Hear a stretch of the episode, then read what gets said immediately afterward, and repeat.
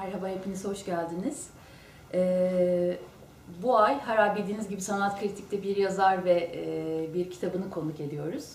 Ee, biz söyleşilerimizi Zoom üzerinden yapıyorduk ama e, bu söyleşi ilk kez e, Aynalı Geçit'te sanat kritikte gerçekleşecek. E, bu ayın konu Pınar Öğünç ve e, iki öykü kitabı Aksi Gibi ve Beteroto. Hoş geldiniz. Hoş Pınar bulduk. Öğünç. Nasılsınız, iyisiniz? İyi, teşekkürler. Ee, bizim artık bir e, geleneksel sorumuz haline geldi. Önce ondan başlamak istiyorum izninizle. Ee, sizi yazı yazmak için masanın başına oturtan şey neydi? Öncelikle oradan başlamak istiyorum. Ne oluyor da bunu yazmalıyım diyorsunuz. Çok önemli bir röportajınız var. Ee, Ayşen Güven'in Yeniye'ye verdiğiniz bir röportajdı bu. Ee, orada Sait Faik'in sürekli tekrarlanan ve artık bir motto haline gelen yazmasaydım çıldıracaktı mı? Ee, aslında çok e, önemli bir yerden yakalıyorsunuz ve diyorsunuz ki bu cümle esasında eşitsizlik, acımasızlık önüne serili insanlığa dair hazin bir halden e, ortaya çıkmıştır diyorsunuz. Bu aynı zamanda sizin yazma çabanızın da bir e, böyle bir turnusol kağıdı gibi e, düşündüm bunu ama siz ne dersiniz? Ee, böyle uzun konuşunca e, laf mutlaka buraya gelir diye düşünüyordum ama buradan başlamak da gerçekten e, önemli e, benim açımdan. Çünkü e, tam bu e, Sait Faik'le ilgili bu nokta kritik geliyor bana. Yani sadece kendi yazdıklarımın açıklayıcı bir dipnotu olmasından değil. Yani Sait Faik'e dair bu tahsiyi yapma ihtiyacı hissediyorum. Çünkü biraz zaman içinde siz de görüyorsunuz o yazmasaydım çıldıracaktım. Başka tür bir metnin, başka tür bir yazarlığın aforizması e, haline geldi. Artık bir delilik anı ve artık Bir, taşıyamayacak bir, olmak. bir e, hezeyan daha bohem bir yazma biçimi. Hı hı. Yani baktığımızda hani Sait Faik'in e, bohemliğinden konuşabiliriz ve o gerçekten e, yazmasaydı çıldıracak olabilir ama orada başka bir şeyden söz ediyor. E, tam o öyküsünde e, ona bu cümleyi kurduran şey e, avdan dönen bir tekneyi e, görüyor ve balıkçıların birbirlerine fazla balığı e, paylaştırırken e, birisine yapılan haksızlığa şahit oluyor ve buna o kadar bozuluyor ki bunu yazmasaydım çıldıracaktım diyor. O e, aslında çok e, radikal bir e, anlam kayması. E, Sait Faik e, adına da hem de bu işte hani yazmasaydım çıldıracaktım e, durumu anlamında da. Yani beni sorarsanız şey çok büyük bir cümle geliyor yani yazmasaydım çıldıracaktım. Öyle değil yani insan zaman içinde görüyor neler oluyor, insan nelere alışıyor. Yok çıldırmayız yani baş, başka bir şeyin e, çaresine bakılıyor. Ama şu var, şeyi çok e, seviyorum. Ursula Le Guin e, bir arkadaşından e, aktarıyor. E, kendi yazma biçimine çok uyduğu için ben diyor bir ineğin e, otlaması gibi yazıyorum. Bu doğallık e, bana çok iyi geliyor. Yani biraz hani çok erken yazmaya başladığımdan ve işim yazmak ol, olduğundan bende biraz bu otlama hali var. Yani gerçekten o ineğin otlaması gibi yazıyorum ve o anlamda şeyim de yoktur. E, nazlanmalarım yani e, giden otobüslerde e, işte dolu stadyumlarda e, çok acayip ortamlarda yazdığım için e, hiç nazlanmam. E, işin e, şeyini hammaliyesini biliyorum çünkü e, işçiliğiyle e, şey yaptım. E, o alışkanlığımı geliştirdim. Ama tabii şey öykü yazmak o e, kolaylıkta olmuyor. E, onun daha e, başka bir mekanizması var yani. E, insanlar, karakterler, o belli anlar e, içinizde uzun süre dönüyor ve ondan sonra aslında yazma e, süreci başlıyor. Onun da zaman içinde aslında kendi birimlerini keşfediyor ve öğreniyor e, insan. Mesela o e, olması gerekenden uzun süre içinizde kalırsa ölmeye baş, çürümeye başlıyor. Bazen bu çürüme iyi bir şey çünkü bir gübreye dönüyor ve Başka daha şey. iyisini e, getiriyor. Ama bazen de sadece o kötü zamanlama yüzünden aslında bulduğunuz iyi bir fikri yitirebiliyorsunuz. Ee, Bunlar oluştuğunda masa başına geçiyorum. Ama bir yandan da hep masa başındayım. Evet. Benim, benim açımdan karışık o yüzden. Evet, e, aslında e, oraya da gelmek gerekiyor. E, Türk Edebiyatı'nda da biz alışkınız gazeteci yazarlara değil mi? Bu iki yazma pratiği için farklı yazma pratikleri bir yandan da. Evet. Birbiri, birbiriyle el ele yürüyebiliyor dönem dönem Türk Edebiyatı'nda. Sizin deneyiminiz nasıl gerçekleşti onu merak ediyorum. Bir de yani bir edebi kimlik diyebilir miyiz? Yani lütfen düzeltin. Gazetecilik mesleğiyle edebi kimliğiniz nasıl bir e, ilişkide? Bu metinlerinizi nasıl etkiler? Ve e, yani böyle birbiri içine geçtiği, birbirine beslediği, bazen birbirine ket vurduğu olur mu? Nasıl bir ilişki içindesiniz? Hı.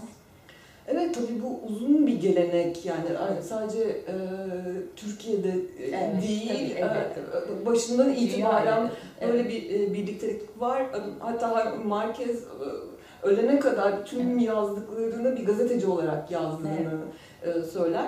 Benim hayatımda da e, çok kendiliğinden iç- e, iç içe geçerek gitti. Hatta baskın olan gazetecilik oldu. Çünkü hayatımı bu şekilde kazanıyorum. Ondan kalan zamanla öykü yazabildim. Bu sadece bir zaman sorunu değil, bütün günü ekran karşısında harflerle ve cümlelerle geçirmenin yorgunluğuyla da mücadele e, etmek e, anlamına geliyor aslında. Tabii ki birbirini besliyor ama yani E, zaten hep ben şey söylerim yani gazete- gazetecilik kendi başına bir şey değil ama gazeteciliği yaparken ben çok fazla şey öğrendim. Hı hı. E, Çünkü e, kalıcı bilgiyi aslında bir vesileyle e, olduğu, bir vesile olduğunda e, doğru bir şekilde kaydediyor insan ve e, haber yapmak için okuduklarım, e, o görüştüğüm insanlar, normalde yolumun asla ke- e, kesişmeyeceği insanlara hiç girişken bir insan olmama rağmen sorduğum sorular, onların evlerine girişim, onların duvarlarına bakışım, ee, ne bileyim sehpanın üzerinde duran şeyleri görüşüm, cümleleri başka türlü kaydedişim ve dinleyişim. Yani söyleşiyi yapıyorsunuz ve onu sonra dinlemek çok başka bir şey. Başka yani o şey, evet. yabancılaşmak insan cümleleri üzerine başka bir e, şey getiriyor, e, bilgi getiriyor. E, bu e, ikisini böyle ayırmam gerektiği e, zamanlar olduğunu hissettim. Yani biraz bana dışarıdan hissettirilen bir şeydi. Ama e, tersine zaman içinde de e, bunun üzerinde o kadar e, durmaktan vazgeçtiğimde özgürleştirici bir şey oldu benim için. Yani dönüp e, gazetecilik anlamında kendi işlerime baktığımda aslında en içime sinen şeyler edebiyata e, daha e, yakın olan e, işler.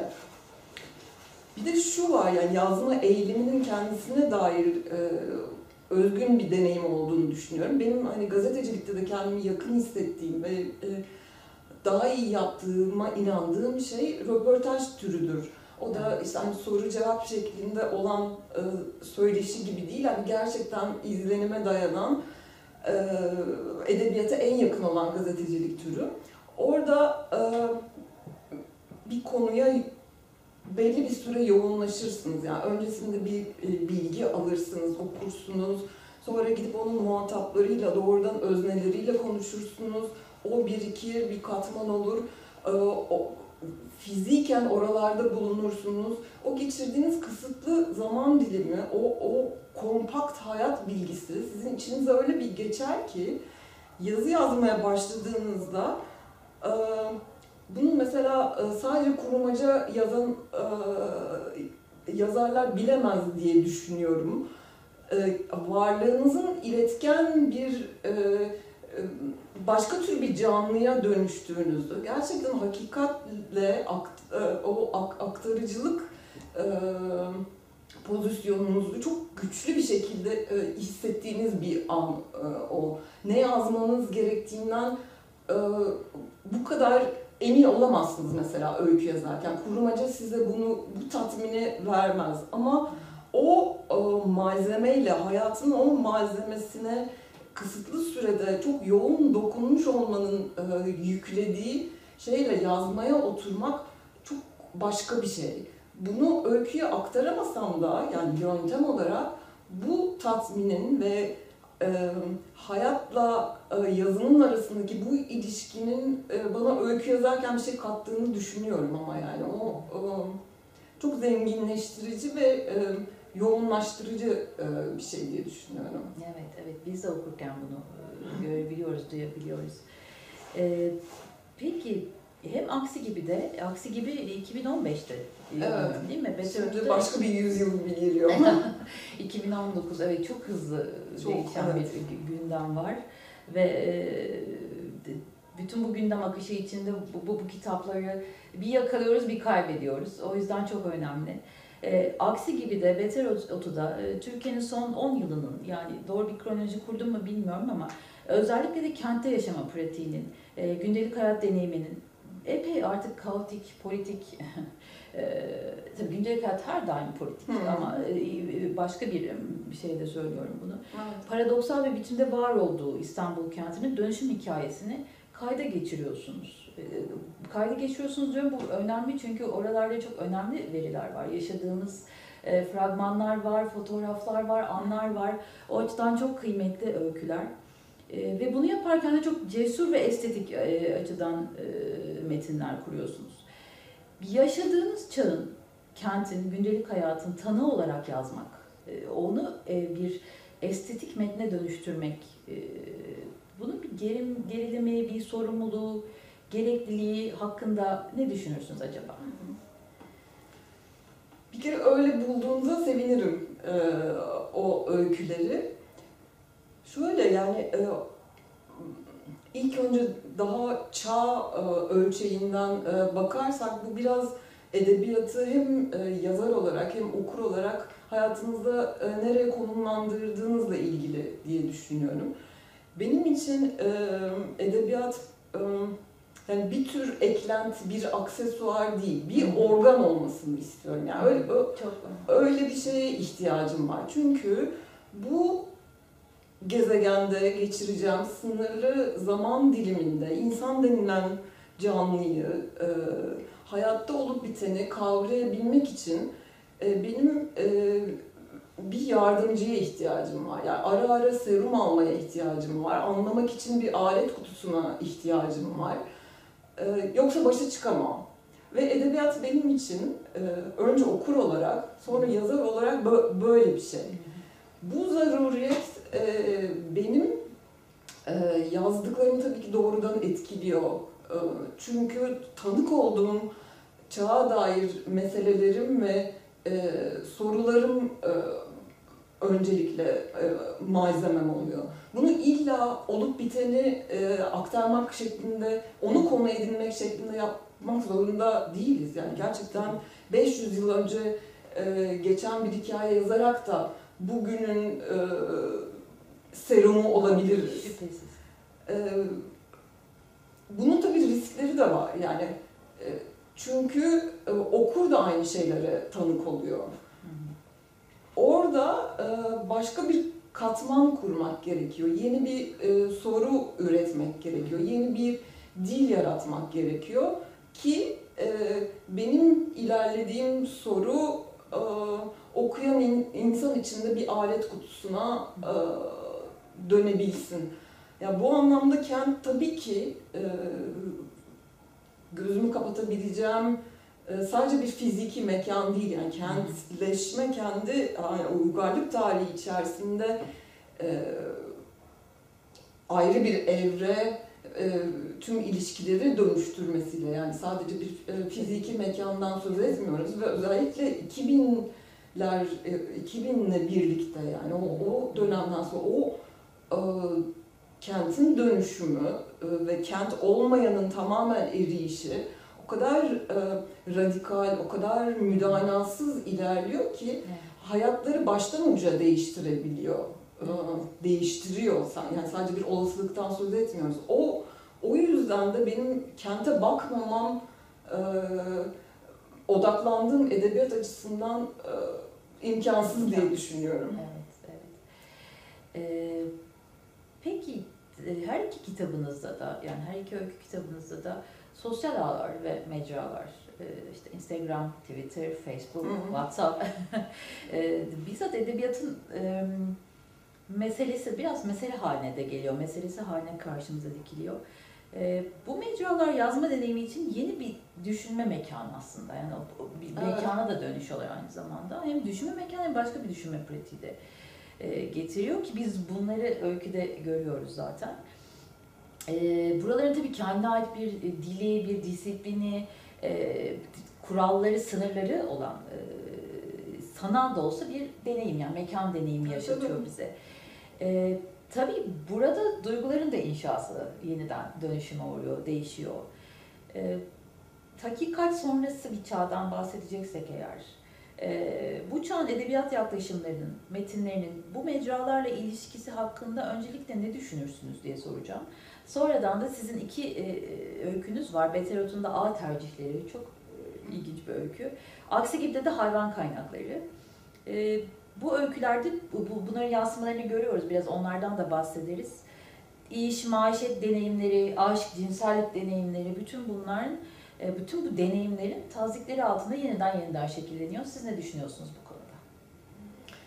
Evet dediğiniz gibi ya o kadar e, baskın e, mecralar, o kadar e, rol kapan e, faktörler ki e, onsuz düşünemiyorum aslında. Yani e, şeyi biliyorum bazı e, yazarlar e, fazla dünyevi buluyor. Hı hı. E, ne bileyim bir öyküsün içinde Facebook'un geçmesini, e, Twitter'ın geçmesini tamamen tercih tabii, tabii Tabii. ki.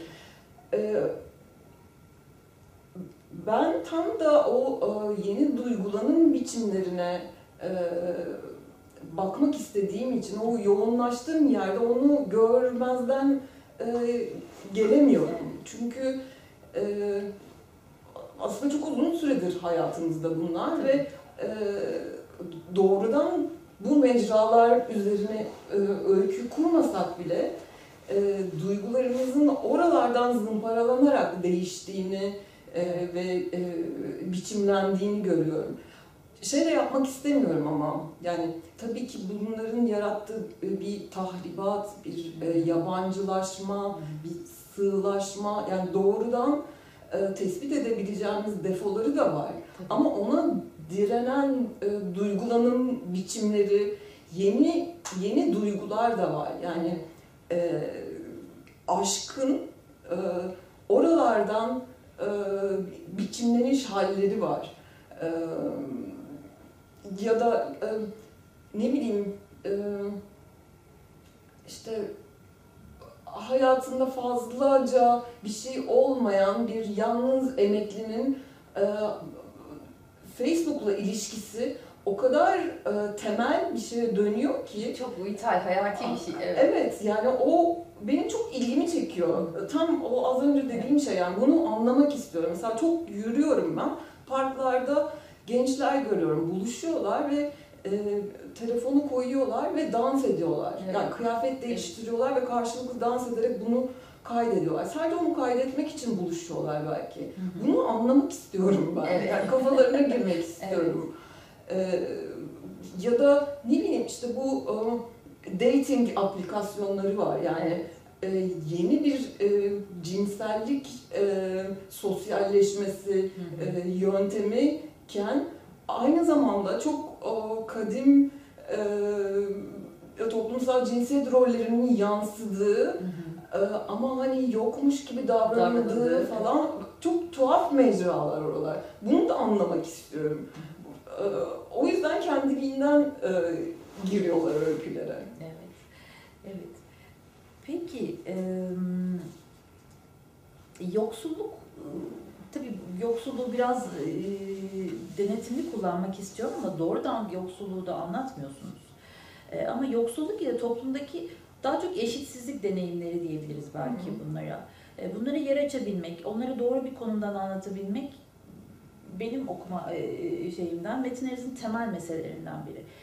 Mesela satış danışmanları, market reyon görevlileri, kasiyerler, tesisatçılar, kuryeler, plaza çalışanları, apartman görevlileri, hafriyat satarak geçimini e, sağlayanlar, işçiler, e, inşaat işçileri. Her iki kitabınızda da kendi alan açıyorlar. Alan açıyorlar diyorum çünkü hepsinin kendine ait bir öyküsü var ve çok güçlü öyküler bunlar. E, yine Ayşen Güven'e verdiğiniz röportajda çok önemli bir şey söylüyorsunuz. Diyorsunuz ki e, Zygmunt Bauman ve e, Benjamin'den yola çıkarak, e, onların hikaye tariflerinden e, yola çıkarak e, Benjamin'in iki tür hikayesi olduğunu söylüyorsunuz. Burada belki biraz özetleyebilirim okumayanlar için. E, denizci hikayeleri ve köylü hikayeleri. E, denizci hikayeleri sıradan hayatları olmayanları, acayip serüvenleri, kahramanları, canavarları, büyücüleri e, falan anlatıyor. Köylü hikayeleri ise e, bildiğimiz, daha doğrusu Bauman'ın özellikle altını çizdiği, bildiğimizi sandığımız sıradan hayatlar. E, ve onların döngüleri üzerine bir öykü çeşidi. Bauman çok önemli bir şey söylüyor, bunu siz de söylemişsiniz. Sıradanlık blöfü diyor, böyle bir tabir kullanıyor. Bu kadar bildiğimiz bir şeyi neden yazmış? E, Bunu bize neden anlatıyor? Gerçekten tanımak, anlamak istiyorsak tanıdığımızı sandığımız şeye yabancılaşmamamız gerektiğini söylüyor. E, Bu hem yazana hem okuyana dair bir öneri. İşte ancak ondan sonra hep orada sandığımız bir şeyin ardını, inceliklerini, gizlilerini, karanlıklarını, derinliklerini görmeye başlıyoruz.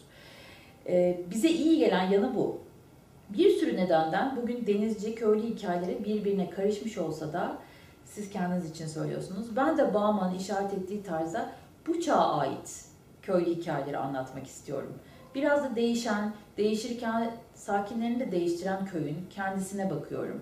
Çok bildik görünen haller arasında bağlar kurmaya çalışıyorum. Bu köyün kendisine bakmayı biraz konuşalım istiyorum. Ee, köyü nasıl tanımınıza da bakmak gerekiyor belki. Bununla ilgili bir kaygınız, tavrınız da var yazılarınızda. Bunun nasıl tanımlandığıyla ilgili. Ama siz tabii kentteki bir e, köyün tezahüründen bahsediyorsunuz. E, kentin köyü algılama, dönüştürme perspektifi. Belki aslında bunun iki yönlü olduğunu bile söyleyebiliriz. Birbirlerine e, dönüştürdüklerini de söyleyebiliriz. Ne dersiniz? Nasıl bir e, O- köy hikayesi? O e, yani kendi açımdan çok e, okuduğum zaman ferahlı, ferahlatan ve e, kafamdaki bazı şeyleri yerli yerine oturtan e, bir e, tespit. Zaten hani Walter Benjamin birçok açıdan Evet, benim çok- üzerimde e, çok etkilidir. Onun üzerine Bauman'ın yaptığı o dokunuş da, o sıradanlık blöfü de çok iyi geliyor bana. Çünkü sıradan olanın sıradanlığını tekrar, tekrar anlatmakta bir anlam yok. Ancak o e, blöfle yazı yazmaya oturmak gerekiyor ve bu bu e, bu da okurdan bu blöfü görerek okumayı e, talep ediyor. Yoksa e, gerçek hayatın e, kendisi gibi yani yanından hızla e, geçip gideceğiniz ve hani bir hikaye olduğunu hissetmeyeceğiniz e, normalliğe e, ka- katılmış oluyor. Ben ona bakmak istiyorum. Yani o e, kendini ele vermesin, isteyen o blöfü görsün, isteyen görmesin. E, on- onun e, ardına yoğunlaşmak istiyorum. E, tabii ki hani fiziki olarak bir e, köyden e, söz etmiyorum. Zaten Tabii. köy mü kaldı? Evet. Ki o da e, dönüşümlerden e, Evet. en radikal olanlarından bir tanesi. O yüzden biraz da açmak istedim. Evet. Evet. Evet. Ee, zaten benim e, o, o anlamda yani ger- gerçek bir e, kent insanı, bir saksı bitkisi olarak yani köye dair konuşmam çok e, olanaksız. Bunu da bunda da aslında t- yalnız olmadığımı da biliyorum yani hani bu bu köksüzlükte e, o e, kopuk bağlarda aslında o kadar kalabalığız ki yani sadece bu ülkede de değil yani e, tüm dünyada böyle. E, bu aslında e, o fiziki mekan yani ger- gerçek bir köyden söz etmesek de e, alanı daraltan, özneleri birbirine e, yaklaştıran e, bir e, yanı olduğunu e, hissediyorum. O yüzden o e,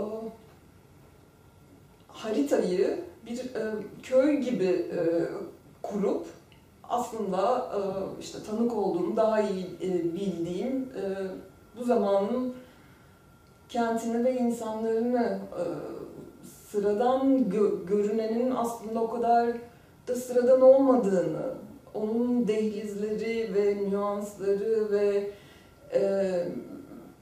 şaşırtıcı yanları, ürkütücü yanları olduğunu anlatmak istiyorum. Çünkü bunu anlamak istiyorum. Evet, evet. Ee, peki burada e, eşitsizliği anlatan pek çok yazarın belli bir söylem içinde de hareket etmesini biraz bekliyoruz galiba. Ee, bunu yine aynı röportajınızda size sormuşlar. Başka röportajlarınızda da sormuşlar. Evet. Ee, tabii yani bunu neden böyle yapmıyorsunuz biçiminde değil ama üslubunuzu aslında ortaya koymak için de söylenmiş bir şey. Bu bir, bir edebi tavır olarak.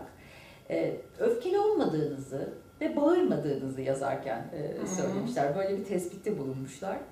Ee, bu noktada sizin e, bütün bu toplumsal me- e, meseleleri anlatırken, bütün bu sıradan e, ama çok önemli meseleleri anlatırken e, edindiğiniz çok özgün bir anlatım yolu olduğunu düşünüyorum nacizane. E, Bunu biraz konuşalım istiyorum. Mesela aksi gibi de bir derdimiz mi vardı öyküsünde de karakter şöyle bir şey söylüyordu. Bir insanın kavga sesi önemlidir.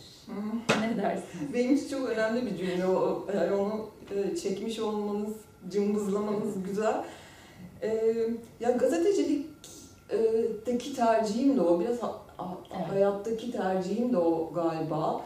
E, o e, aktarıcılıkta, o kaydedicilikte e, doğrudan e, duyguya odaklanmayı ve e, duyguyu e, tahrik etmeyi e, tercih etmiyorum. Yani onu e, şişirmek, onu botokslamak, evet. o yapaylıkta geliyor e, çünkü bana. E, hem okura hem e, hakikatin kendisine bir hakaret gibi geliyor. Çünkü okura bu şey demek, eğer ben bunu e, abartmazsam sen bunu anlayamazsın aslında Görmeyeceksin, duymayacaksın. E, Evet. E, ve doğrudan e, hakikatin kendisine de e, sadık kalmamış oluyorsunuz aslında. Yani bu e, başkasının acısını nasıl aktarmayı tercih ettiğinizle de ilgili bir şey. O kavga kısmı, e, kavga sesi kısmı önemli. Bunu öfkem olmadığından değil, aslında e, tam tersine öfkeyi o şekilde konumlandırdığımdan seçiyorum. Çünkü e, yani hepimizde vardır yani adresini bulmamış bir öfke katmanıyla yaşıyoruz yani. E, muhatabına yönelmemiş, e, dışarı çıkmamış, hesaplaşılmamış bir e, ö- öfke. Bizi zaman zaman işte gece 3'te uyandırıyor ve yatakta onu dö- düşünerek dönüyoruz. Bazen yürürken e, aklımıza geliyor bir an, hesaplaşılmamış bir öfke ve nefesimizin sıklaştığını hissediyoruz. Bu çok yoğun e, ama kavga kavga sesi önemli. Nasıl kavga edeceğimiz önemli. Ben e, kavga sesinden e, ya da alışa geldiğimiz e, o kavga e, ses e, o anlamdaki kavga sesinden hoşnut değilim. E, o andaki e, dövüş becerimden, Hı hı. e, küfür kabiliyetimden, e, öfkemin o e, dışa vurumundan memnun değilim. Ya içimdeki öfkeyi yansıtmaz. Yani bilakis o onun çok e, daha yüksek olduğundan e, söz ediyorum ve burada bir tercihte bulunuyorum aslında. Benim e, yani e, hakkıyla dövüşemeyeceksem orada yöntemimi değiştiririm. Hı hı. Yöntemim de yani yeni bir e, savunma e, mekanizması, bir savunma sanatı, Evet. hatta dövüş sanatı olarak değil, soğukkanlılığı Evet. tercih ediyorum. E, o nesnelliğin ve o e, e, mesafenin. Gücü arttırdığına e, öfkeyi e, kaynağına daha fazla işaret ettiğini e, düşünüyorum. Bunu in- inanmak istiyorum. Evet. Ee, peki bütün bu e, değeri hatta varlığı diyelim çünkü bir yandan da görünmez hale geliyor. Sorgulanmayan, görünmez kılınan toplumsal bir sınıftan bahsedebilir miyiz anlatılarda? Hani bunu da konuşabiliriz tabii. E, çünkü artık e, son derece kaygan bu sınıflar. Ve e, bunun sembolik biçimde başka biçime dönüşmüş bir öyküsü var. Çok e, güzel bir öykü. Hususi Hayat. E. Enver Hulki Bey'in e, şöyle diyor, alın yazısını değiştirecek bir kağıt bulmayı umdu dünyanın zemininden. E, onu yerde bulup okuyacak birine ihtiyacı vardı diyor. E, siz acaba anlattığınız e, insan hikayelerinde e, bunu mu yapıyorsunuz bir yazar olarak? Bunu biraz düşündüm okurken. Bu alın yazısının değiştirilmesi, bir şeylerin görünmesi gerekiyor çünkü bir şeylerin Hı. değişmesi için. Farkına varmak gerekiyor. Ee, bu şeytanın bacağının kırılması meselesi. Tabii o başka bir yere de gidiyor öykülerinizde ama e, çok dikkat çekici. E, siz bu öykülerin karakterlerini görünür kıldığınızda aslında tam da bu e, şeyi mi yapmış oluyorsunuz diye düşündüm ama e, siz ne dersiniz? Bir şey değişiyor mu anlattığımızda? Ya da siz buna inanıyor musunuz? Ee, şey, e, Enver Hulki Bey'in gerçekten yerde bulduğu kağıtları okuyarak hayatına anlam katmak isteyen Enver Hulki Bey'in anlatılmakla, benim anlatmamla yazgısı değişmiş olmuyor. Yani bu e, benim e, tercih etmeyeceğim bir uhrevileştirme ve kendime anlam katma olur.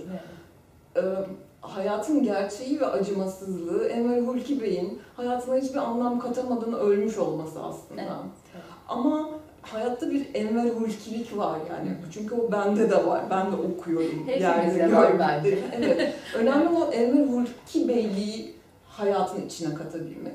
Hatta daha genel olarak yani yazdıklarımızın hayata e, teması e, ve sonrasında içine karışması çok e, önemli geliyor bana. E, böyle ara ara e, tanıdığım tanımadığım insanlardan işte mesajlar gelir, mailler gelir bana. O kadar mutlu oluyorum ki e, mesela yerde bulduğu bir şey bana yazıp Enver Hulki Bey'i hatırlatan ya da bir durumu tam ceylanlık durum Evet. diye anlatan ya da e, ne bileyim işte o I Love You Şermin Şermin. hikayesindeki e, Ali'yi hatırlattığı için gittiği otelden Ali'ye benzer bir garsonun fotoğrafını bana atan ya da bir anısını yazan bu e, hikaye karakterlerinin e, insanların hayatına karışması e, çok e, mutlu ediyor beni. Yani bu- bundan başka bir şey istemez zaten e, Bir yazar. bir yazar. Bu aynı zamanda benim için de bir e, armağan sonrasında. Çünkü ben oradaki Ali'nin e, silik bir e, buluttan bir insana dönüşümünü e, dönüşümünü, kendi içimdeki hikayesini de hatırlıyorum ama Ali Ali olduktan sonra e, şimdi hani böyle söyleyince bayağı hani teşhis e, gerektiren bir e, hastalık gibi de algılanabilir ama Ali için üzülüyorum. Evet. Yani e, bir yabancı gibi yani bende şefkat duya, duygusu uyandırıyor ve onun evet. için bir şey yapabilmek istiyorum. Yani Ali benden çıktı ve Ali benim hayatıma da e, ben yazdıktan sonra benden bağımsızlaştı ama benim hayatımda hala yani ben de bana o arada yazan insanlar gibi Ali'yi hatırlıyorum, Ceylanlık durumları hatırlıyorum, e, Enver Hulki Beyliğimi yapıyorum ve e, bu şekilde e, öykülerle yaşamak benim hayatıma da anlam katıyor. E, yazmayı sürdürmemi de anlamlı kılıyor. Peki, e, Sayın D1 blok sakinleri öyküsüne gelmek istiyorum izninizle. Aksi gibi de. E, çok çarpıcı bir öykü. Orada biraz mesela öfke tonunu duyuyoruz. E, Evet. E, apartman görevlisinin sesinden yazılmış aslında. Yani ben öyle düşündüm. E, alt şeyde o- oturuyorum Hı. falan. E, haklı bir ses. Yani haklılığı e, karşısında da yani haklı bir öfkelik ve bunun karşısında da e, bizi de dilsiz bırakan bir ses. E, Ama kendinin bir dili var. O sesin bir dili var. E, Ama bizim daha önce konuştuğumuz bir dilde cevap veremeyeceğimiz. Yani her şeyin artık e, ne söylesek e, onun e, şey olmayacak, bir haklılığını çürütemeyecek bir ses o. E, Burada sizin kurduğunuz dili yani bir yazar olarak kurduğunuz dili çok önemsiyorum. Bir röportajınızda da şöyle demişsiniz. Sınıf karşılaşmaları, bu çarpışmanın gerilimi, kimyası ilgimi çekiyor. Bu konuda konuşalım derim. Dersiniz? Ee, ben de uzun süre e, böyle bir e, şey eksi bir katta yaşadım. Aha. Ee, orada e, gerçekten bir apartman görevlisi mi Evet, ya da orada yaşayan birisi mi belli değil.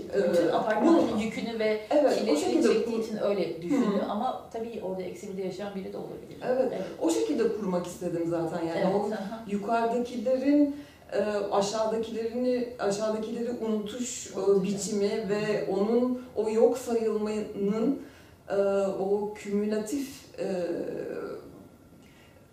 huzursuzluğu ve biriken öfkesi ve e, sonra işte tüm e, apartmana, tüm köye Evet. e, yazılmış bir mektup. Ya Mektup, ben ne evet. yapayım Evet. sizin için diyor. Yani ne, ne yapayım yani bunu çözmek için e, bu yok sayılmayı e, bir yere vardırabilmek için benim bu apartmanı yok etmem gerekiyor Evet. e, diyor. Bu sadece e, hani görünür şekilde işte o yukarıdakiler ve aşağıdakiler işte üst sınıf ve e, alt sınıf gibi dikey de ilerlemiyor. Yani bunun kendi Evet. e, daha yatay düzlemde de gerilim, gerilimleri oluyor.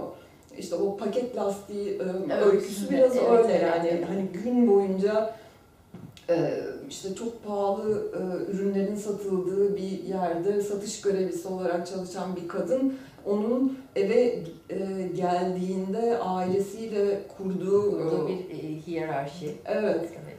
o, o küskünlüğün, o e, acımışlığın e, hane içine e, yansıması. E, burası da yani tabii e, hayatın temel meselelerinden e, biri olarak yani o e, sınıf karşılaşmaları ve onun e, nüansları, onun e, çatlakları e, çok ilgimi çekiyor. Gözümü alamıyorum yani o anlardan, o şey Richard Sennett'in dediği o haysiyet yaraları o anlamda evet yani benim için önemli karşılaşmalar onlar. Evet. Ee, peki yoksulluk diyeceksek yani bunu da bir isim vermek durumunda değiliz. Tabii bugün kentteki yoksulluğu e, düz bir yoksullukla karşılaştırmak çok e, doğru olmayabilir. Belki yoksulluk diyebiliriz. Şartlara eşit ulaşamama, eşitsizlik hali diyebiliriz. Siz öyle söylüyorsunuz ve o çok daha doğru olur herhalde.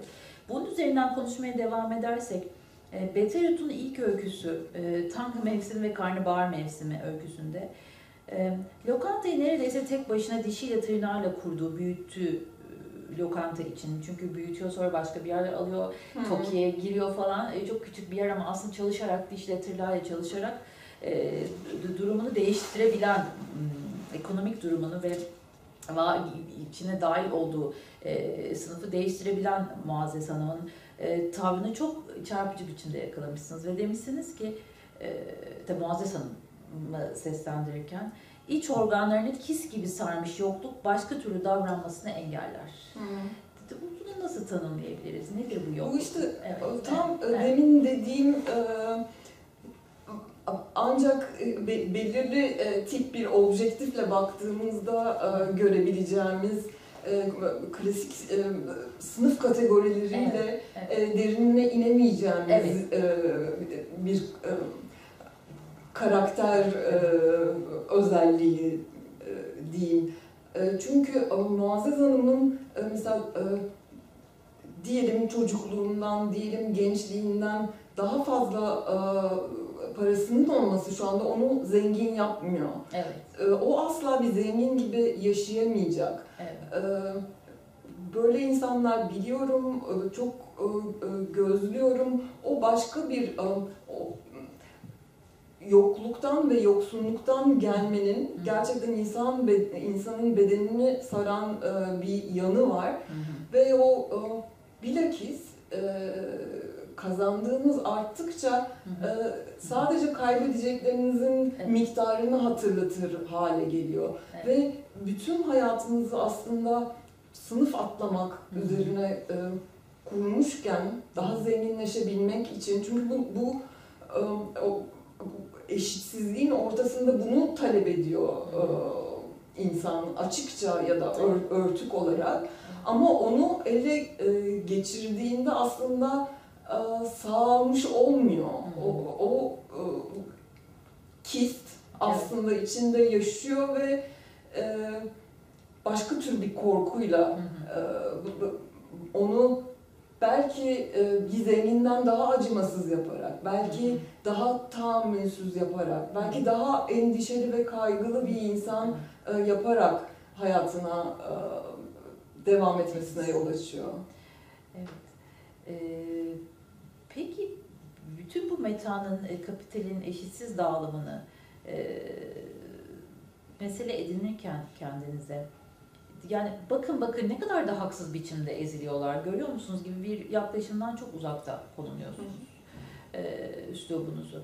Karakterlerin şüphesiz yani adaletten, bolluktan, kolaylıktan, mutluluktan, konfordan, hani doyum sağlamaktan, e, karnını doyurmaktan uzak bir yerde onlar. E, ve siz bunu kurarken asla e, az önce de konuştuğumuz yani idealize edilmiş bir tavırdan çok uzak bir yerdesiniz. E, öykülerini kurduğunuz e, toplumsal sınıfın karakterleri bir yandan da az önce söylediğimiz gibi işte köşeyi dönmenin, e, o şeytan bacağını kırmanın, belki e, dahil olacaksak o sınıfa atlamanın, e, evlenerek kendilerini bir şekilde bir kurtarıcıya emanet etmenin planları içindeler. Birileri iki gelir çok çarpıcı bir öykü o anlamda. Komik de bir öykü ama bir yandan da e, bir komedisi de var. E, keza işte Aksi gibideki paket lastiği de öyle, güçlü öyküler. Ne dersiniz bu konu hakkında? Ee, Yani pure bir yoksulluk anlatısı değil bu. Evet. Evet. Çünkü e, e, yani eşitsizlikten söz edeceksek e, onun sonuçlarını e, ortaya böyle seri seri vermenin eşitsizliğe yol açan mekanizmayı açıklayabileceğine inanmıyorum ve aslında bizim e, onu işler kılan e, çarkları e, anlamamız gerekiyor. Ya da işte yoksulluğun ne kadar berbat bir şey olduğunu, insanları ne hale getirdiğini daha e, işte o en başta söylediğim yani o daha duygulara, merhamet duygusuna e, sığınarak, onu tahrik etmeye odaklanarak e, anlatmanın bize hiçbir faydası yok. Yani bizim o mekanizmayı anlamamız gerekiyor. Rancière kurmacanın kıyılarında kurmacanın politikliğinden söz ederken andığı için gönül rahatlığıyla anacağım şimdi. E, Orada e, şey diyor yani Marx kapitali e, yazarken hani satır başına para almıyordu. Niye lafı bu kadar uzattı diyor. Çünkü işte bir takım atölyelerden insan hikayeleri aktarıyor. Doğrudan hayatları merkezine aldığı bir anlatısı var. Ve işte Rancière diyor ki e, zaten yani bu başkalaşım tiyatrosunu Hı anlayabilmek, bu muazzam deneyi, kapitalizmin nasıl işlediğini anlayabilmek için e, Marx'ın hani ben kendi cümlelerimle söylüyorum o anlamda edebiyat yapması gerekiyordu. Kesinlikle. O hayatlara odaklanması gerekiyordu. Evet. Marx bile kapitali yazarken e, sadece bilimsellikle, sadece e, tarihsellikle açıklayamayacağını hissetmişti. Benim an- anladığım edebiyat, o en başta söylediğim yani o alet kutusu olmasını tercih ettiğim edebiyat da o anlamda o, o çatlaklarda gezinirse, o, o başkalaşım tiyatrosuna, o muazzam deneye, onun e, köşe bucağına dokunabilirse e, anlamlı olur.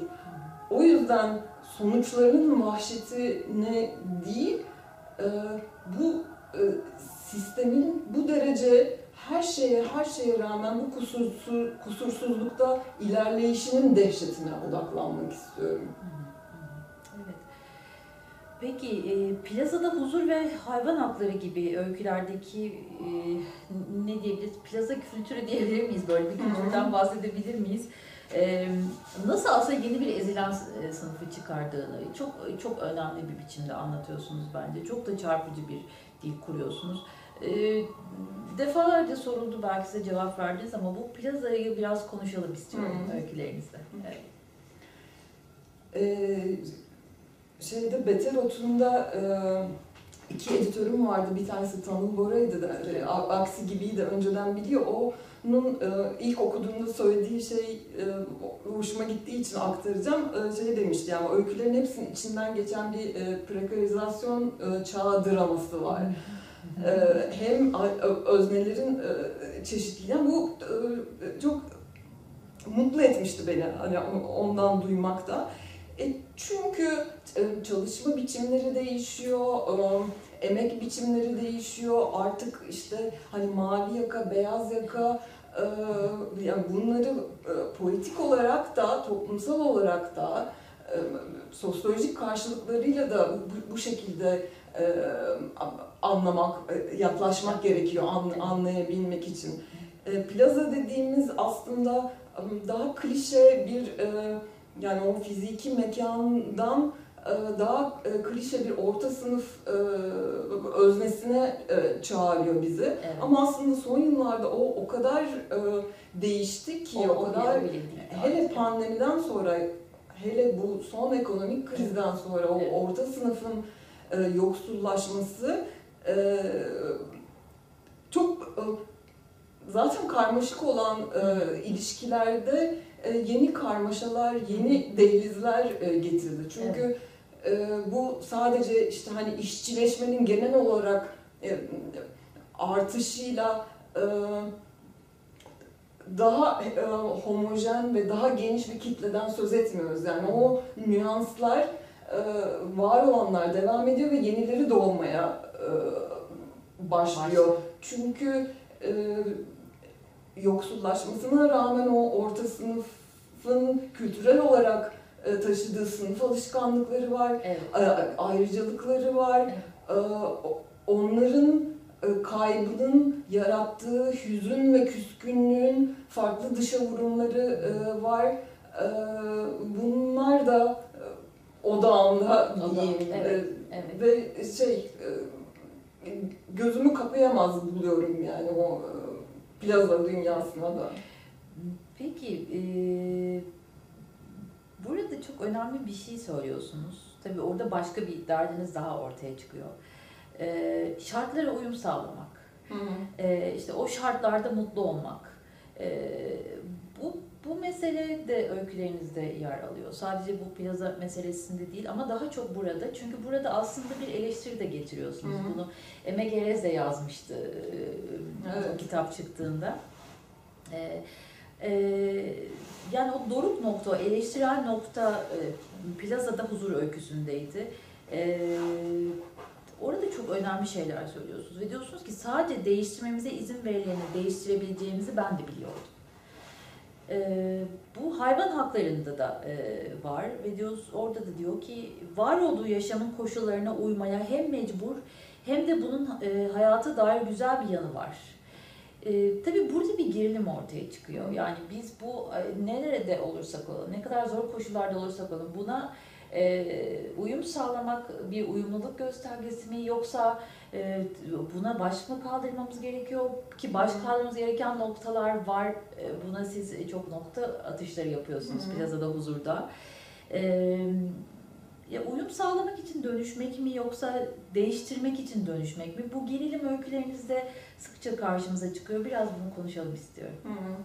O benim temel gerilimlerimden biri e, aslında. Yani bir yandan işte o e, hızla normalleştirme ve sıradanlaştırma o e, bir e, hat olarak e, başka başka öykülerde de vardır ama yani o altını çizdiğiniz şey ve gerçekten plazada huzur biraz onun üzerine inşa edilmiştir. E, temel meselelerimden biri. Çünkü içinden çıkamadığım e, bir sorunsal o. Yani bu e, dünyanın, bu hayatın sefilliğinden güzellik çıkartmaya çalışmak e, bizim onu düzeltme e, arzumuzu köreltiyor mu? Hı hı. Çok önemli bir soru bu. Bunun içinden çıkamıyorum çünkü e, bir yandan bundan daha büyük bir meziyeti yok. Yani çünkü sürdürebilmek için gerçekten onun içinden kendi güzelliklerimizi e, yaratmamız gerekiyor. Bir şeylere inanmamız gerekiyor.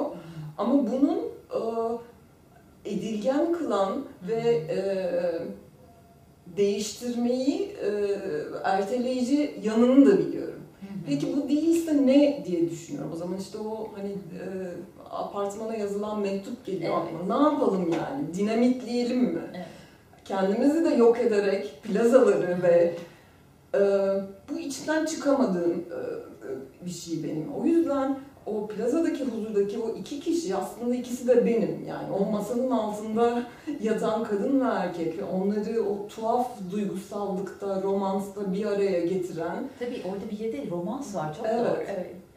Ee, o ikisi de benim yani onu o masanın altındayım ve gerçekten o masanın e, atomlarının hareket edişini, o plazada çalışan diğer insanların kendi kendine söylenişlerini ve uzaklardan gelen bir takım işçi eylemlerinden sloganlar hepsini duyuyorum ve e, bu sefaletle nasıl başa çıkabileceğimiz üzerine düşünüyorum.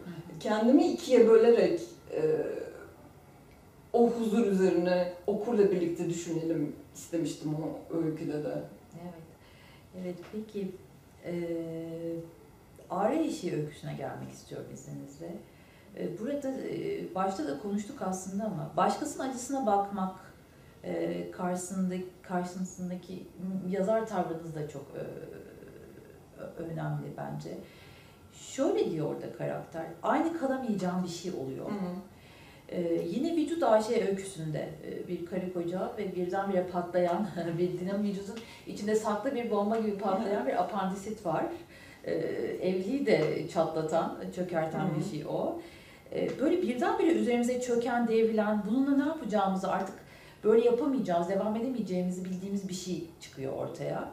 Ee, bu tabii bir yerden de dönüştürmeye zorlayan bir şey, değişmeye dönüştürmeye. Artık o, o bulunduğunuz noktada kalamayacağınızı size söyleyen ee, bir şey. Yıkıcı da bir irade bir yerde de. Başkasının acısına bakar bakmak.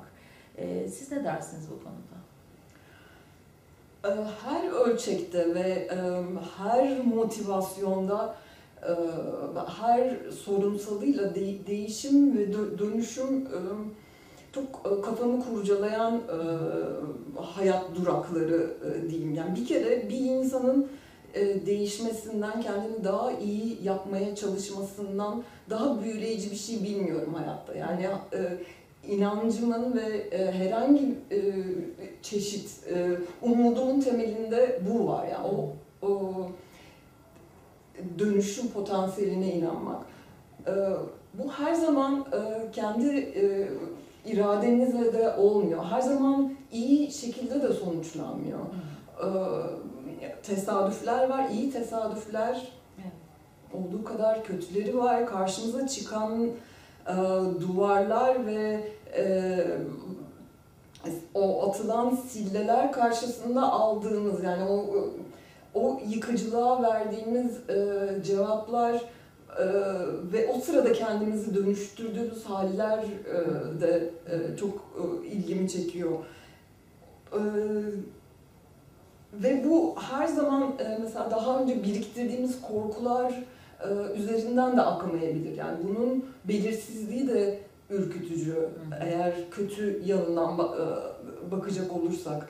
E, çünkü e, ne bileyim işte hani işimizi kaybetmekten, sevdiklerimizi kaybetmekten korkabiliriz ya da ne bileyim hani deprem korkumuz vardır ama gerçekten hayatımızı değiştirecek olan e, bir şey e, birden hayatımıza e, giren bir e, manyak bir insan olabilir. Yani bizde öyle bir e, duyguyu tetikler Evet. ki e, o e, öyle bir güvencesizlik yaratır ki bu e, Ki bir öykünüzde hayatta. ondan bahsediyorsunuz. Ee, bir şey kadını bir anda çıkan ve ben yokmuşum gibi Evet. davranlayan Evet. biri var. Evet.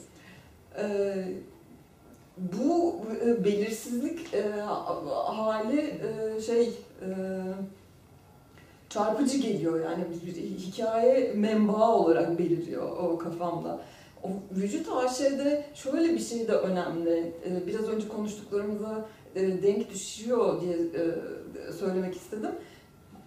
O e, AŞ kısmı gelmeden çok e, kendini ele, e, ele vermeyen bir öykü. Aslında Evet. bayağı eğlenceli. Evet, evet. Çok egzantrik bir kadının ap- apandisinin patlaması e, üzerine e,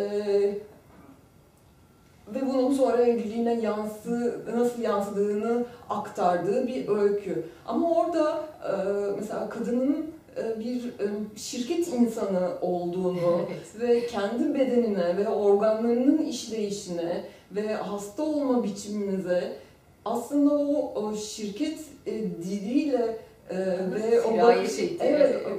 on- e, onun oraya e, sinmesi e, çarpıcı geliyor bana. Evet. Bunu mesela şey gibi de yapmak istemiyorum işte e, o dünyadan gelmenin e, yozlaştıran, işte kendi ben, e, bedenine yabancılaştıran yanına odaklanmak değil. E, böyle bir e, hani filtreyi değiştirebilir, bakıştaki filtreyi değiştirebilir ama mesela e, o e, eşiyle e, iç organlarının mahremiyeti üzerine yaptığı konuşmada bir doğruluk var yani E, bir bir tuhaf bir e, sorgulama o Evet. ve ona mesela yanlış diyemeyiz, doğru da diyemeyiz, diyemeyiz yani iç organ birinin birinin iç organlarınıza bakması ama bir daha asla girer mi? düşünemeyeceğimiz bir nokta. Tabii işte orası yani. Bir Evet. daha bir daha asla öyle bakamayacağımız bir nokta. Evet, Evet. evet. evet. Ee, peki hmm, öykülerden devam edersek e, çok iki çarpıcı öykü var. Ee, e, biri Ceylan ile e, Kamran, diğeri de Çimento öyküsü. İkisi de çok e, çarpıcı öyküler. E, buradaki aktörlerin gücü tabii e, sessizliklerinden geliyor. Yani sesleri yok aslında. E, Ceylan'dan bahsetmiyorum. Ceylan'ın sesi var, onu duyuyoruz. Çok da güzel bir ses o ama e, Kamran bir e, yaban domuzu, e, işte bir rant, kent rantı içinde e, ormanda yuvası e, dağıtılmış bir yavru hatta bir orada yavru olması da çok Evet. önemli. Ve yavru domuzlar o kadar sevimli, o kadar sevimli ki inanamazsınız. Evet, ve e, burada iki tane kötülük biçimi var anlatılırken. Hani demonik bir şey aynı zamanda. E, Çimento'da da e, yine bir rant yani daha önce bir köşk ve işte oraya çok katlı bir apartman yapılacak. Bayağı bir getirisi olan bir apartman ve burada bir iş cinayeti oluyor. E, Kazası değil bir iş cinayeti oluyor ve orada bir işçi e, düşüyor.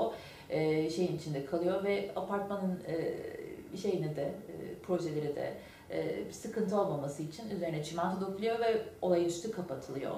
Ve orada bir anda varlığı bile e, bilinmeyen, yok olan, hiç yaşamamış gibi kabul ettiğimiz bir insan var. Ve orada tabii bir e, sonra öykünün içinde dolaşan bir hayalet gibi de bir beden var yani böyle arada kokusu falan gelen bir şey var ama e, orada da böyle çok e, e, önemli yani çok böyle koyu bir kötülük e, var yani demonik bir şey var.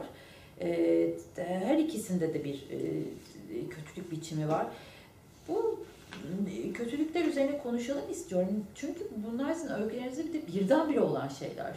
Hı. Birdenbire karşılaştığımız ve az önce artık e, eskisi gibi olamayacağımız bir şey. Yani eskisi gibi olmanın da bir ayağı o. Yani sadece e, bir karşılaşma anı gibi değil. O kötülüğün sonunda da artık eskisi gibi olamayacağımız, Hı. öyle davranamayacağımız e, bir noktaya geliyor. Bir tanesinde Çimento'da şey var bir e, nasıl diyebiliriz? E, mübalağası artık çoktan gerçek olmuş bir şey diyorsunuz siz. Yani Evet. e, orada böyle fantastik bir şey gibi ama e, bu bunu yaşadık duyduk biz okuduk e, takip ettik haberlerden. Yani bunların işte o, o olduğunu. E, bir AVM vardı yandı ve sonra tekrar yapıldı falan. Şimdi içine hı. dolaşıyoruz falan. Ya ve bir, bir, bilim o bir, bir sürü şey. E, yine mesela şeyde Ceylan ile Cameron'da biliyoruz biz bunları Hı. Bizzat şahit olduk kovalanışlarına, ki kasabaya inişlerine gördük onları. E, gerçi orada bir de masal öğesi var, fantastik bir Evet. öğe var. Orada da başka bir gerçeklik Hı e, ayağı ortaya çıkıyor. Ne dersiniz bu öykülerle Aslında ikisini yan yana e, getirmeniz benim açımdan il- ilginç oldu. Çünkü e, hani çok e, tema olarak birbirlerine yakınlığı olmasa da Tabii, gerçekten o kesiştikleri o, o demonik kötülük diye tarif ettiğiniz şey e, biraz işte o gerçekliğin e, dehşeti ve benim yazar olarak e, onunla e, iki ayrı baş etme yöntemim var. E, iki ayrı e, öyküde. E, Çimento'da e, bu konuya eğilmek istiyorum, bunu anlatmak istiyorum. Fakat e, şey olduysa eğer e, hakikatin kendisi e, bir mübalağaya döndüyse o dehşetin sınırları tahayyül ötesine ula- ulaştıysa o zaman ne ya- yapmak gerekli? Bunu nasıl ele almak gerekli? İşte hani bu da yeni bir katman e, getirmek. O katmanı da e, şey üzerinden e, kurmak istedim o öyküde.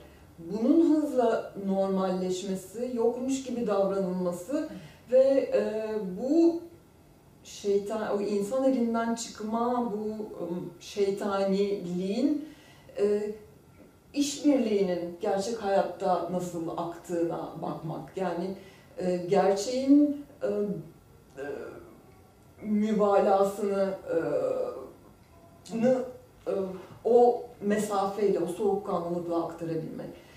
E, şeyde yine e, aslında şehre inen e, domuzları gerçekten bi, e, biliyoruz.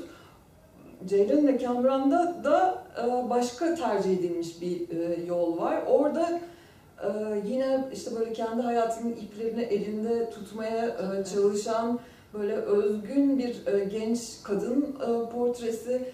E, hatta hani şeyle paralellik kurmak istedim yani o e, e, bir e, kadının e,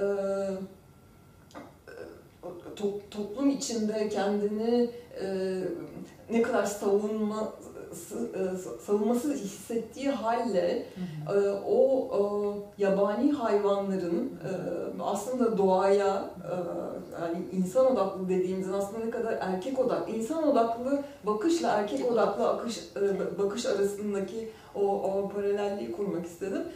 E, Ceylan'ın kendi hayatının iplerini eline alıp kendi masalını yazması aslında. Yani şey bana çok büyüleyici geliyor. Ceylan lojistik okuyan 20'lerin başında e, ama aynı zamanda bir markette çalışan Bir e, reyon görevlisi. bir reyon görevlisi ve işte o market reyonlarının arasından o kendileri de böyle dalga geçiyorlar işte Evet, mü- evet. müzikalcilik oynuyorlar Evet. falan o, o kendi ilişkileri ve işte Facebook fotoğrafları altına yazılanlardan biriken çok bu çağa ait bir söylencenin doğması ve bu yeni bir şey gibiyken çok e, daha klasik işte bir köye dönüş hikayesine dönmesi, e, o Kamuran'ı kendi köyüne e, götürme arzusu. O ikisinde e, kötülüğü aktarma e, yöntemleri açısından bir ortaklık ve bir farklılık var. E, o yüzden önemliydi ikisini bir araya getirmeniz. Evet. Peki bu e, kötülük meselesinden, e, bu kötülük dilinin temsili açısından konuşmaya devam edersek, e, ses tuval üzerine yağlı boya öyküsünde. e, orada mesela e, bütün bu Türkiye'de seslendirdiğimiz, dillendirdiğimiz, izlediğimiz her şeyin bir e, geçişi yani ara geçişleri, şeyleri bir, bir fragmental yapıda bir öykü zaten. E, Böyle Twitter'da hep şey dediğimiz hani bir fotoğraf oluyor ve işte Türkiye'nin fotoğrafı bu. Yani yaşadığımız an fotoğrafı bu dediğimiz hatta bazen dalga geçip Rönesans tablosu dediğimiz gibi bir öykü. Bu öyküyü biraz konuşalım Hı. dersiniz? Ee, Evet yani şey e, başlığı da e, çok net olduğu için gerçekten öyle bir tablo gibi e, kurmak istemiştim o öyküyü. Yani hem böyle işte Goya'nın e, resimlerinin karanlığı olsun hem e, bir Bruegel e, resmi gibi yani o merkezsizlikte ve o e, temasını o yaygınlıkta e, önümüze süren ve bu şekilde güçlenen o e, tablo canlanmıştı e, gözümde. Ama e, iyilik ve kötülük üzerinden tartışmayı da çok e, e, yeterli bulmuyorum diyeyim. Yani e, özellikle son yıllarda en politik tartışmada e, bile e, iyi ve kötü e, üzerinden argümanlar yaratmanın ee, oradan ki bu da hani bu, bu son dönemin habis alışkanlıklarından diyeyim. E, muğlak biz, bizler ve sizler e, yaratmakta bir sorun olduğunu düşünüyorum. Yani iyilik ve kötülük kavramlarına inanıyorum ama iyi kim iyidir? İyi, iyi, iyi yapan nedir? O yüzden benim e, daha tercihim e, kötülükle açıklamaktansa e, o iradi seçimi, Hı. o iyiye yönelen iradi seçimi e, yapamamak üzerine e, yoğunlaşmak. Çünkü iyi nedir? Belli erdemlerin ki bu erdemler aslında işte öyle değil ilk çağ filozoflarından itibaren konuştuğumuz e, en e, basit e, e, göstergelerdir bi- bizim açımızdan. Bö- Böyle e, seküler, e, ahlaki e, kriterlere, erdemler üzerinden ilerlememiz e, gerektiğine e, inanıyorum.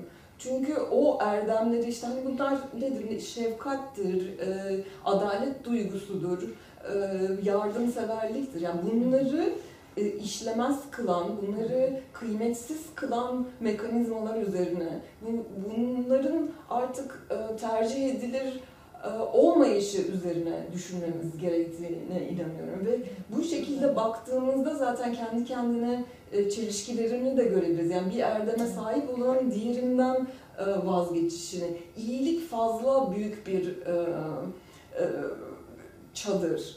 E, kötülük de öyle E, ve teşhis etmemizi e, zorlaştırıyor e, diye düşünüyorum. Evet.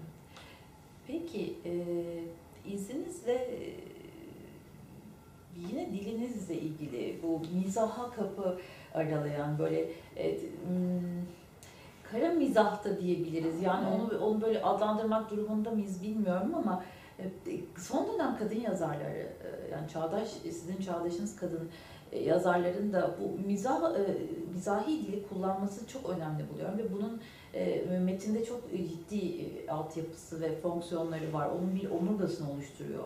E, bunu düşünüyorum. E, ama sizin mizahın yani mizahi dilinizde bütün o öyküler anlatırken çok e, apaçık bir gerçeği yani acıtacak bir gerçeği anlatırken bile böyle bir dili e, tercih edişinizde size özgün olan bir şey var e, bence. Burada mesela bir, gerçek var, bir kütle halinde önümüzde ama bunu mizaha çevirmek ya da burada işte bu gerçeğin tonunu güçlendirmek için yaptığınız bir şey değil. Zaten o gerçeğin içinde olan bir mizah bu. Ve siz onu bize çok zarif bir şekilde uzatıyorsunuz. Ne söylemek istersiniz bununla? Yani çok, çok mutlu oldum gerçekten öyle, öyle e, geçmiş olduğuna e, size çünkü e, bu da e, hani e, yazmanın e, dışında hani çok e, temel meselelerimden öfke kontrol e, yöntemlerimden e, bir tanesi diyebilirim. E, bir bir şey edebi türük olarak e, seçilmiş değil e, doğrudan e, hayatın içinde o, o Evet. şekilde e, Evet. ayıklamaktan gelen bir o, evet. e, e, mizah çünkü ironinin kendi tuzakları e, var. İroni değil ama mizah da e, özgürleştiren ve e, derinleştiren bir e, yan var. E, hafif hafifleten ama meramı ağırlaştıran değerini arttıran anlamda kullanıyorum. Öyle bir yan var. Yani onu çok önemli buluyorum. Çünkü bizi aslında böyle bir diyalektik düşünceye çağırıyor. İşaret ettiği gülünçlük sadece e, güldürme eylemine e, çağrı yaparak değil, o e, hoşnutsuzluğu e, yaratan üzerine e, düşünmeye de çağıran bir yanı oluyor. Yani o onun gerçekten e, derinleştirici bir e, yanı olduğunu e, hi- hissediyorum ve yazan için de çok e, özgürleştirici bir şey. E, Şimdi yani bu söyleşi için düşünmek, hazırlanmak yani benim açımdan böyle çok değişik bir tecrübe oldu. Çünkü daha önceki e, söyleşiler işte hani kitap çıktıktan sonra arka arkaya yaptığımız onun e, yoğunluğuyla birbirini taşıyan söyleşilerdi. Şimdi düşününce Aksi Gibi'yi 2014'te yazdım ve Evet. 2015'te çıkmıştı. E, de- üzerinden işte ne, ne neler neler geçti. Ee, bir de şimdi şey e, yeni öykü kitabı için çalışırken yani kendi başıma yapamadığım bir tür muhasebeye döndü. Ve e, özellikle aksi gibi çok geride kaldığı için böyle döndüm baktım biraz birkaç öyküyü okudum. Ve o esnada gözüme çarptığı için hani burada eklemek istedim. Ee, yani neşemden kaybettiğimi yazdıklarım üzerinden. Yani bunu bunda bir e, tuhaflık yok yani gerçekten yaşadıklarımızın ağırlığına ama insanın yazdıkları üzerinden e, görmesi başka bir şey. Yani bir yandan da iyi geldi. Yani onun kökü bende diye düşündüm. E, kendime anımsatmış oldum. E, o anlamda e, çok iyi geldi bu e, söyleşinin öncesi bana. Kesin o şeye yansıyacak bu muhasebe yeni yazdıklarıma. Ne, ne güzel. Peki e, neyin tek sahibisiniz lan öyküsüne gelmek istiyorum izninizle. E, orada tabii erkeklik yani başka öykülerde de var e, şüphesiz ama burada çok e, e, hmm, apaçık verildiği için e, ve önemli bir şekilde verildiği için söylemek istiyorum. Bu erkeklik performansların çeşitli alanlardaki dağılımı, kendi kanunlarını yani bir dövüş sırasında bile orada işte başka birinin e, müdahale etmesinde e, bu, bu şey bir şey yani dediğinde kenara çekilmesini ve bunun aslında yazılı olmayan ama çok e, verili bir e, erkeklik performansına bağlı bir şey olduğunu çok çarpıcı biçimde anlatıyorsunuz. Bu öyküyü de konuşmadan geçmeyelim diyorum ne dersiniz? Tamam.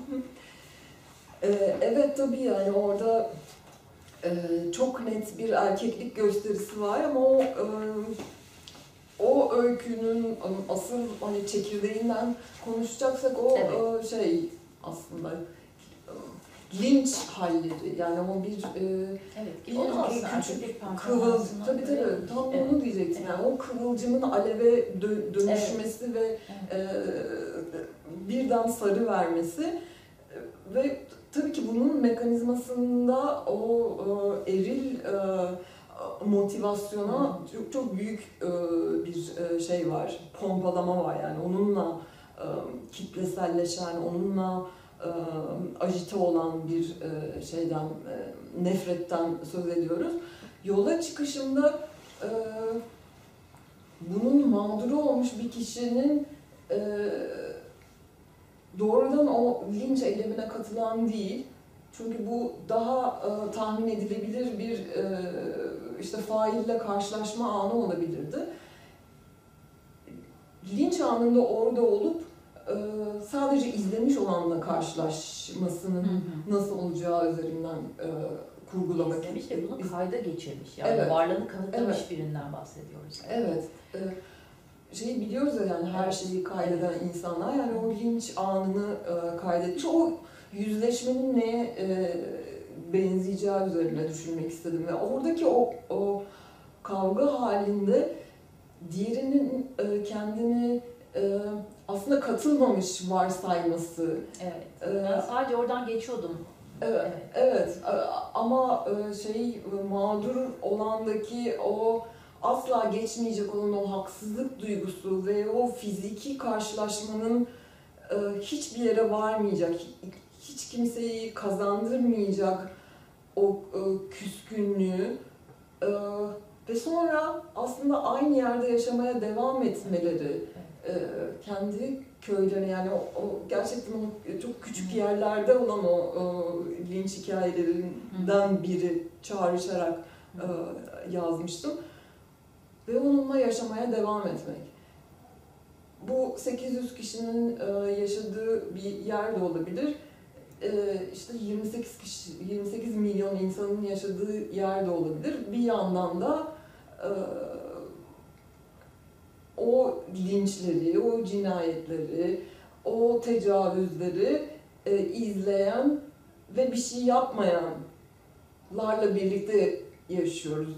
Sadece e, faillerle değil meselemiz. E, bir de e, o var.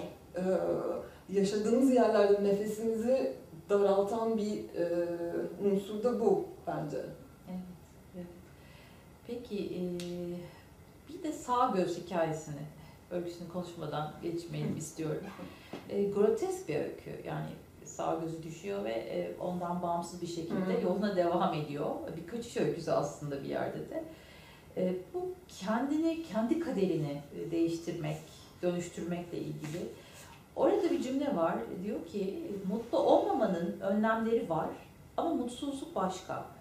Onu mutlu etmeyen koskoca hayatın belki de hiç ses etmeden bana imrenerek geçirdiği yıllarında ben kaçıyor.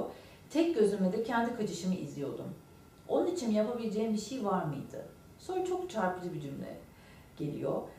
Annelerimizi nasıl kurtarabilirdik? Kendimizi kurtarmak bu kadar vakit alırken. Annelerimizi kurtarmadan kendimizi kurtarabilir miydik? Bu bölüm üzerine biraz konuşalım Hı. istiyorum.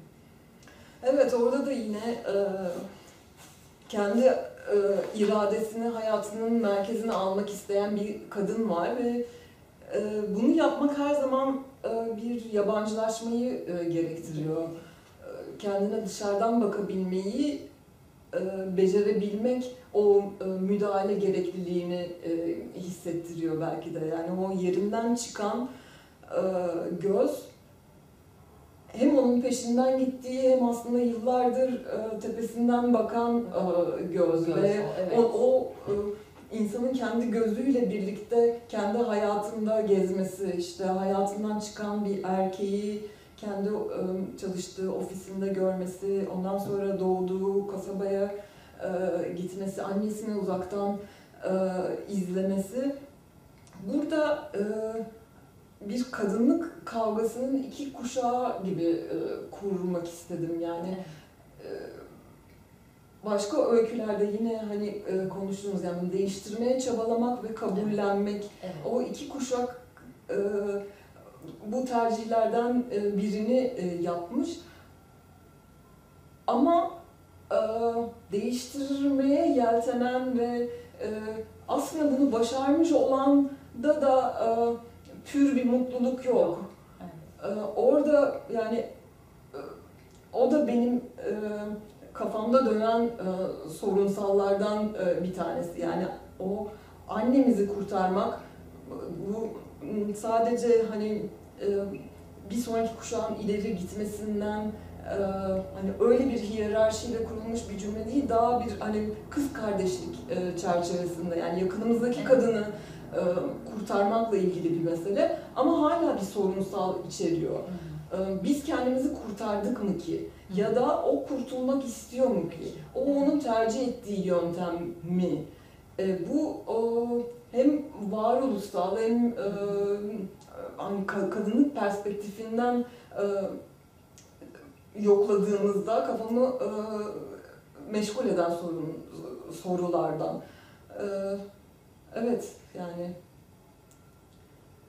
kendimizi kurtardık mı ki başkasını e, kurtaracağız? Evet. O- zaman e, neden e, bu işte hayatı güzel kılacak bir sürü şeye işte o kağıt helvalara kendimize yapacağımız güzelliklere rağmen dipte bir mutsuzluk tabakası var. Ama bunun bilincinde olmak yani e, yerinden çıkan sağ göz bunu görüyor olsa bile Evet. e, ben yine e, şey e, değiştirmekten ve o iradenin peşinden gitmekten e, yanayım. Yani hep e, hikayelerdeki kadınlarım da e, öyle. Onun mutsuzluğu aslında daha e, çekilebilir bir mutsuzluk. Evet öyle. Peki. Çok teşekkür ediyoruz Pınar. Ben teşekkür ederim. Sizi çok yormadığımızı umuyoruz. Yok gerçekten ba- bana e, iyi gelen bir e, terapi oldu diyeyim. çok, çok mutlu oldum. Aynı şekilde bana da öyle. Ee, çok teşekkür ediyoruz e, geldiğiniz vaktinizi ayırdığınız için. Önümüzdeki ay görüşmek dileğiyle. Hoşçakalın.